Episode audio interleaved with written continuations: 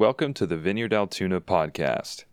If you have any questions or just want more information, you can visit our website at vineyardaltoona.org or any of our social media platforms at Vineyard Altoona. And now, here's Jeri with the message. So, this Wednesday at about 10 a.m., I got a call from a friend of mine who was frantic, and she said that uh, there was a guy with a gun or person with a gun in the Altoona High School, and that people had been shot. And I was in Tyrone at the time, I wasn't even in Altoona, and so many emotions went through my head and heart. Um, confusion at first because my friend was panicked and it was hard to even understand what she was saying. The words sort of didn't make sense. And then panic and fear and anxiety because I'm far away from my kids and just frustration at that. And so in that moment, I just began to say the name of Jesus over and over and over again. Jesus, Jesus. Everything in my heart came out in that prayer. Jesus, Jesus. I just kept saying it because I didn't know what else to do. I felt so powerless. And so it didn't take long. Thankfully, it was just about 15 minutes before I found out that actually that was probably a hoax. But then I was filled with such these feelings of injustice and frustration that kids and adults went to school or to work that day and were terrified that they could lose their lives just because they went to school. I think we all feel this deep level of sadness and sorrow when we hear about those things that actually do happen. Thankfully, here it didn't, but we know these things happen in different places, and we're just filled with such pain over those things. And it's not even just that, right? Our world is full of sadness and pain. There's so many things that we know are not right. I think of people who suffer with mental illness and struggle with that, maybe all of their lives. People who have terminal illnesses and are taken away from us too soon people who are in marriages that seem to have no hope or no way to be fixed, people who are stuck in addictions, people that we love, or maybe us ourselves that we really recognize we feel like we have no power to change these things that we know aren't right. We feel really powerless to change them. And I think inherently we know that we have very little control over these things. How many of you like not having control? Nobody likes that, right? And when we feel that way, we're filled with anxiety. And that anxiety sort of pushes us toward one of two responses either fight or flight. We've all heard of this. How many on Wednesday evening, after hearing the craziness that happened in school, thought, well, I'm going to pull my kids out of school and we're going to get in a hole. I'm going to put my, my family in a hole and we're going to protect them and not, nobody can touch them then. Or some of us just distract ourselves, right? My first thought, whenever I knew everything was okay and I was getting my kids, I'm like, we're gonna have ice cream tonight.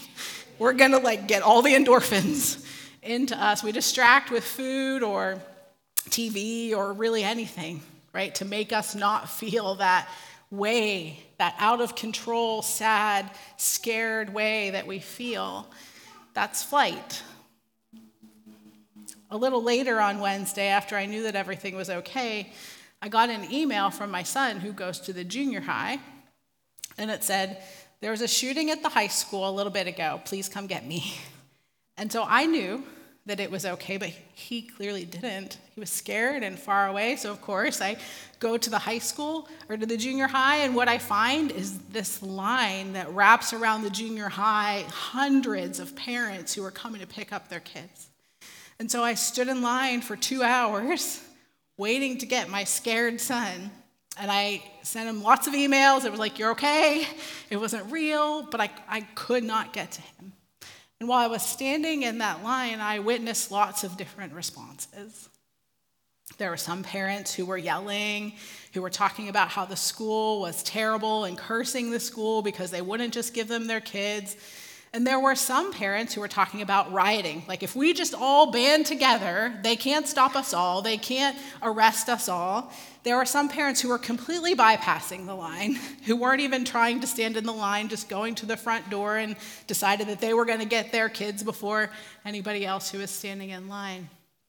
That's fight. So, those are the two responses that we're usually pushed toward. And I'm not saying that those things are all the way or completely wrong, but on one hand, there's being driven by our emotions into fight or flight behaviors. And on the other hand, there's the way of Jesus. Dallas Willard said, Feelings are good servants, but they're disastrous masters.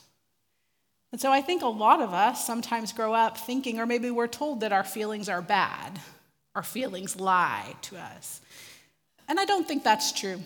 What's true is that feelings are really good indicators of something happening inside of us. Where it goes awry is that we decide that the thing that's happening inside of us is definitely true of the world, and so we have to engage based on how we're feeling. We override this thoughtful or even prayerful response. Feelings actually are very helpful for us to know that there's something not quite right. But if our feelings are allowed to always dictate our behaviors, we end up even more scared and frustrated and angry. It creates this cycle of we act directly out of our feelings, but then that doesn't really fix the problem. And so we get more scared and frustrated because we've done everything that we can do, but it's not working. And it just creates this cycle of emotion that's not helpful. The reason for that is that we were never meant to do life on our own. Humans were designed and created to have God be Lord of our lives. And so our decisions, what we do, should be according to His will. We weren't meant to decide based on how we feel. But that doesn't mean that we can't take into account our feelings. Jesus offers us a different way. And today we're going to look at just a few scriptures in the book of Luke that I hope will help us see that. We're going to start in Luke chapter 19, verses 41 through 48. And I want to give you a little bit of context about what's happening here because I'm not going to read the whole chapter. So, if you don't know, today is Palm Sunday. And so here we start where Jesus is coming into Jerusalem and people were waving palm branches and praying or praising him, putting their coats on the, on the ground so his donkey could walk across them, just rejoicing in the fact that Jesus was coming into Jerusalem. Now, these same people, less than a week later, are going to be calling for his crucifixion. But this is where we are in the story. Jesus has sent for the donkey, he's on the donkey, he's about to ride into Jerusalem. And as people are praising him and calling him king and shouting Hosanna, which means we're saved, in the middle of all of that, as he's about to ride down into the city, Jesus stops to feel the emotions that he's feeling. He mourns the fact that so many people in the city he's about to ride into don't really know who he is that they're choosing their own ways, the ways that they've learned to exert their own control over their lives and to get to God instead of this new way that Jesus is offering. And these people are scared and they're fighting. Verses 41 through 44 say, As he approached Jerusalem and saw the city, he wept over it and said, If you, even you, had only known on this day what would bring you peace. But now it's hidden from your eyes. The days will come upon you when your enemies will build an embankment against you and encircle you and hem you in on every side. They will dash you to the ground, you and your children within your walls. They will not leave one stone on another because you did not recognize the time of God's coming to you. I'll stop right there. So Jesus, in the middle of everyone praising him, stops to lament. He feels the sadness and the disappointment and the regret that people have been waiting their whole lives for the Messiah, and he's here, but they don't get it. They've missed it. Everything that all these religious leaders were trying so hard to have and receive was here, and they didn't get it. In this example, Jesus offers us permission to feel our feelings. And as we look at the world and our lives, things that aren't quite right, the things that cause us sadness and pain, rather than turn away from them and distract, either in fight or flight, we have to sit still and feel. Jesus felt pain Jesus felt sadness. Jesus felt the frustration of not being in control because though God was all powerful and all knowing, he chose to give humanity free will. He chose to give up some of his control so that humans could freely choose to love God or not. Unfortunately, very often we choose to do things that are outside of God's will. We choose to do things that make us feel comfortable or things that hurt other people.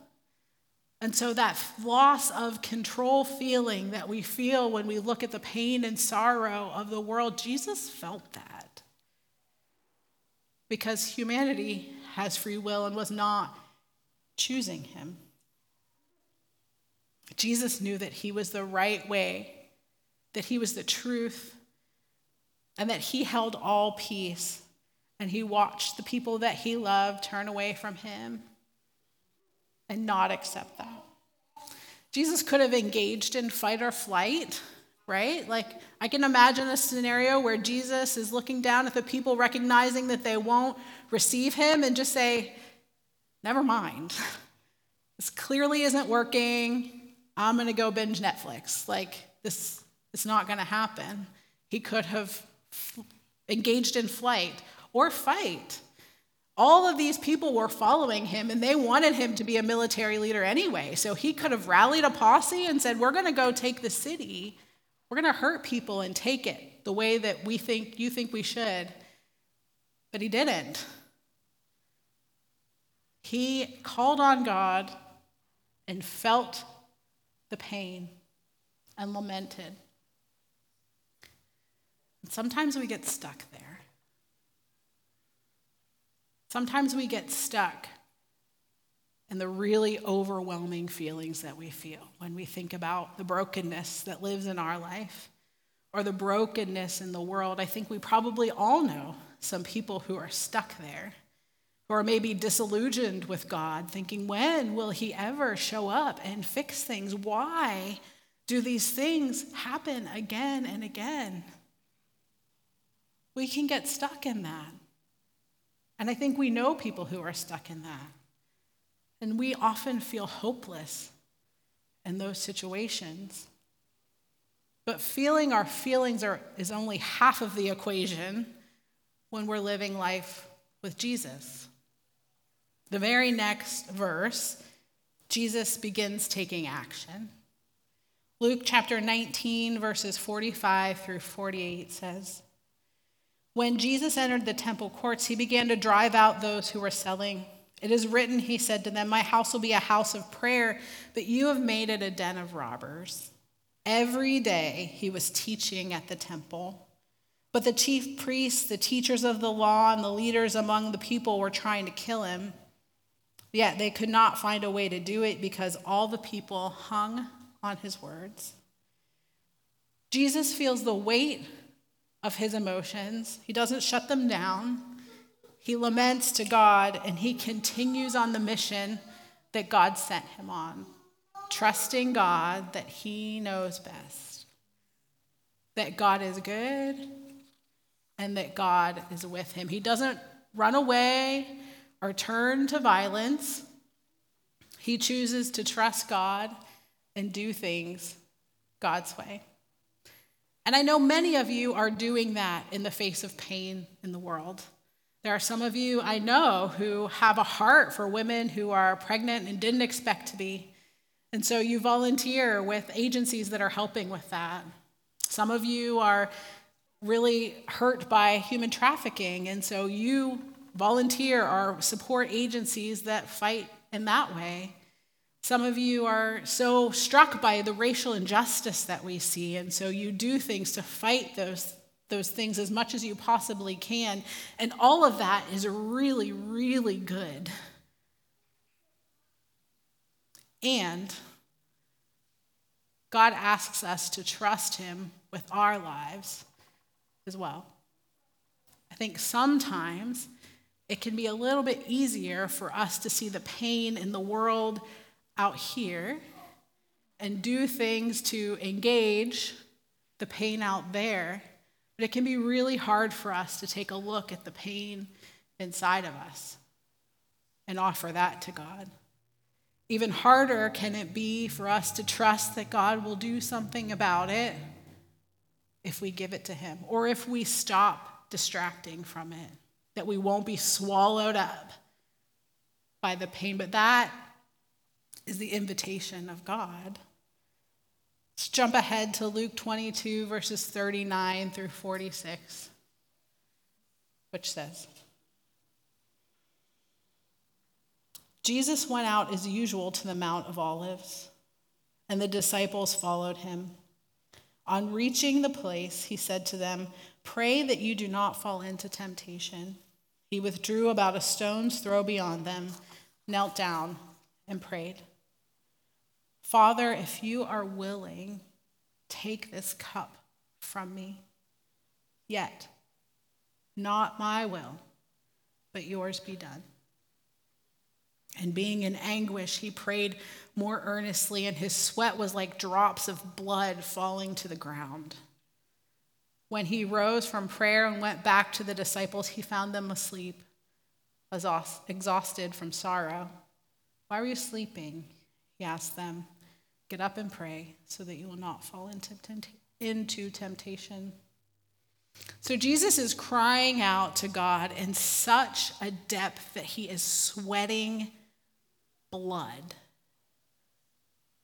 Have you ever been that real and raw with God? Have you ever allowed yourself to feel the depth of anguish over maybe your own sin, sin that's been done to you, the pain in the world. Have you ever allowed yourself to feel that depth of emotion? I would say for most of us, probably not. I think that's why we distract ourselves. We distract so we don't get to that point because we're really afraid that it might engulf us and then we wouldn't be able to function. But here is Jesus feeling the most emotion. He doesn't hold back and he doesn't hide from it. This week I had two conversations that even get close to this vein of depth of emotion with God.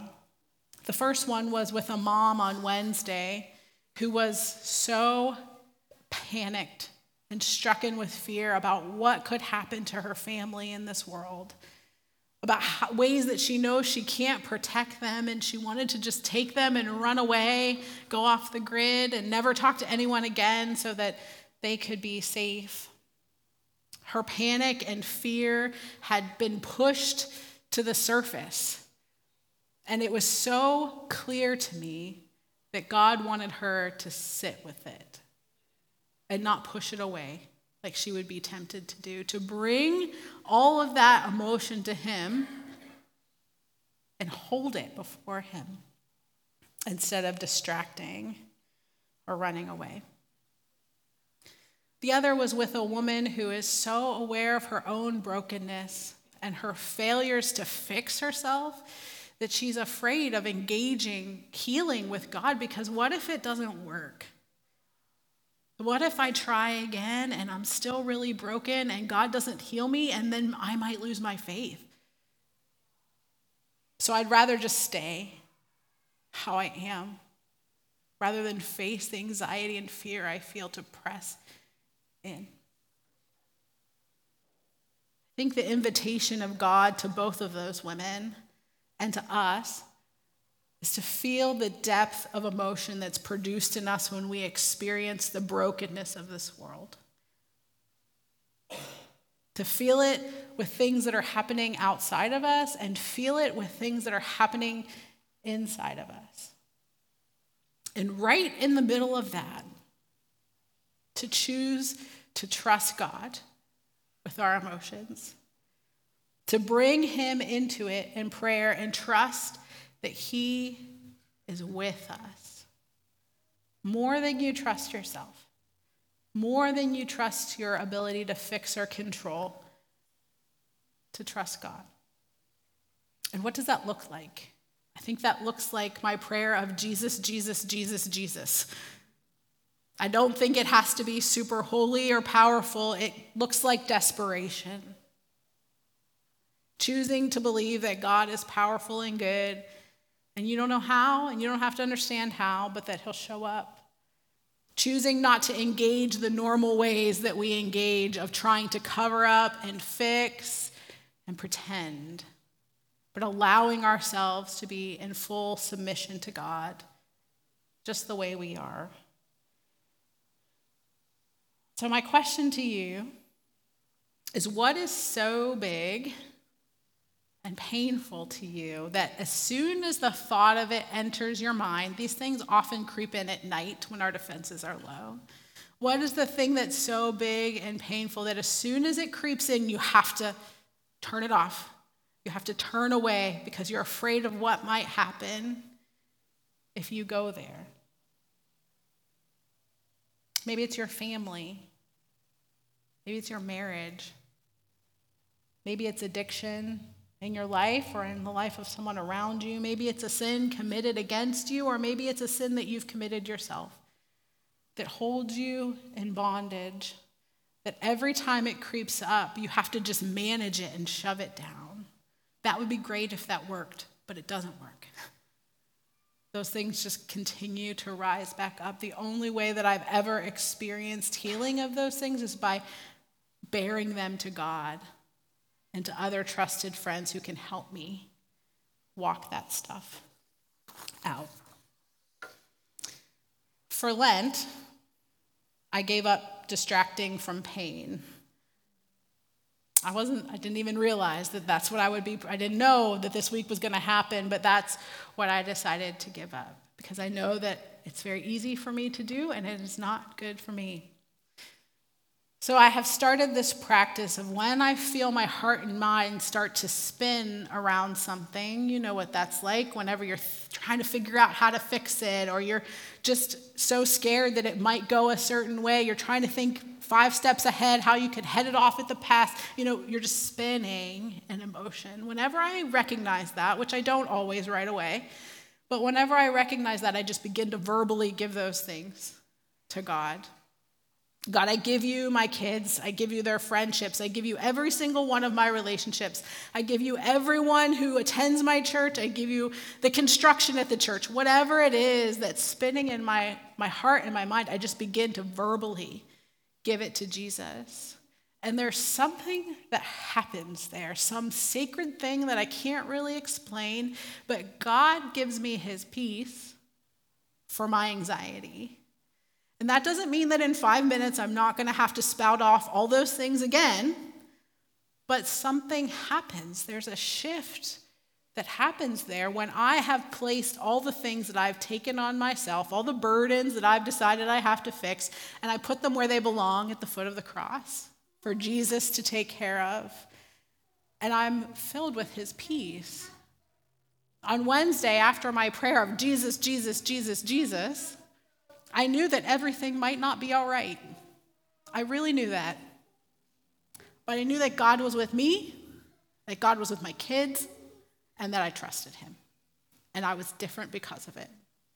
So th- your circumstances may not change right away, but God can give you something else that supersedes, that's supernatural, not of this world, peace that passes understanding. As we give those things fully to him. Jesus felt the pain and anguish that this world would heap on him. And he prayed Father, I don't want that. I don't I want to be rid of this pain. And if there's another way, I'd like that, please. But I will do what you say because I trust you more than I trust myself. Jesus' prayer was, I trust you, Father. I think that's a prayer for us as well. And many of you know that Jesus' life didn't get better right away. After that prayer, if this cup could be taken from me, but your will, not mine, it got worse. But in Jesus' willingness to trust God, he made a way such that we can be right with God, that we can experience God's love and peace even in the midst of our own pain. Jesus choosing to do God's will made a way for us to even be able to do God's will, to experience God's peace in the middle of our pain.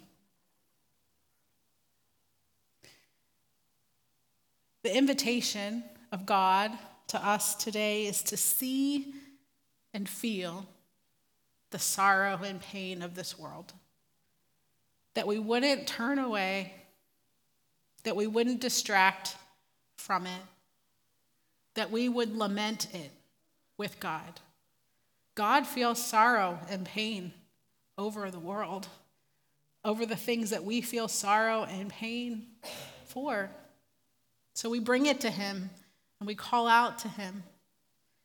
And the invitation of God for us is to trust Him more than we trust our own ability to see or understand or to fix. There are a lot of Psalms that are laments, and they're not read enough, I don't think. Psalms that just pour out the psalmist's heart about the ways that they are experiencing the world, about their own pain and sorrow. And I think the Psalms can really help us to be a vehicle for our own pain. That sometimes we don't have the words to say, but we need God to come. And so they can be the thing that takes us to Him. We don't have to always have our own words to say. But we can use the Psalms to get us to the place where we need to be.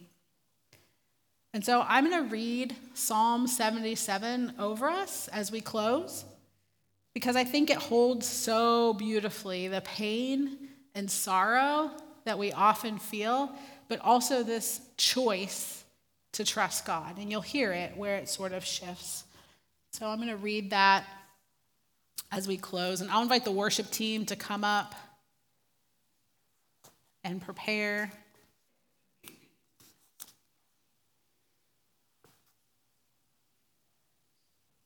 Psalm 77 says,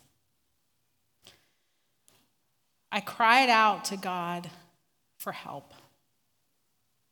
I cried out to God to hear me. When I was in distress, I sought the Lord.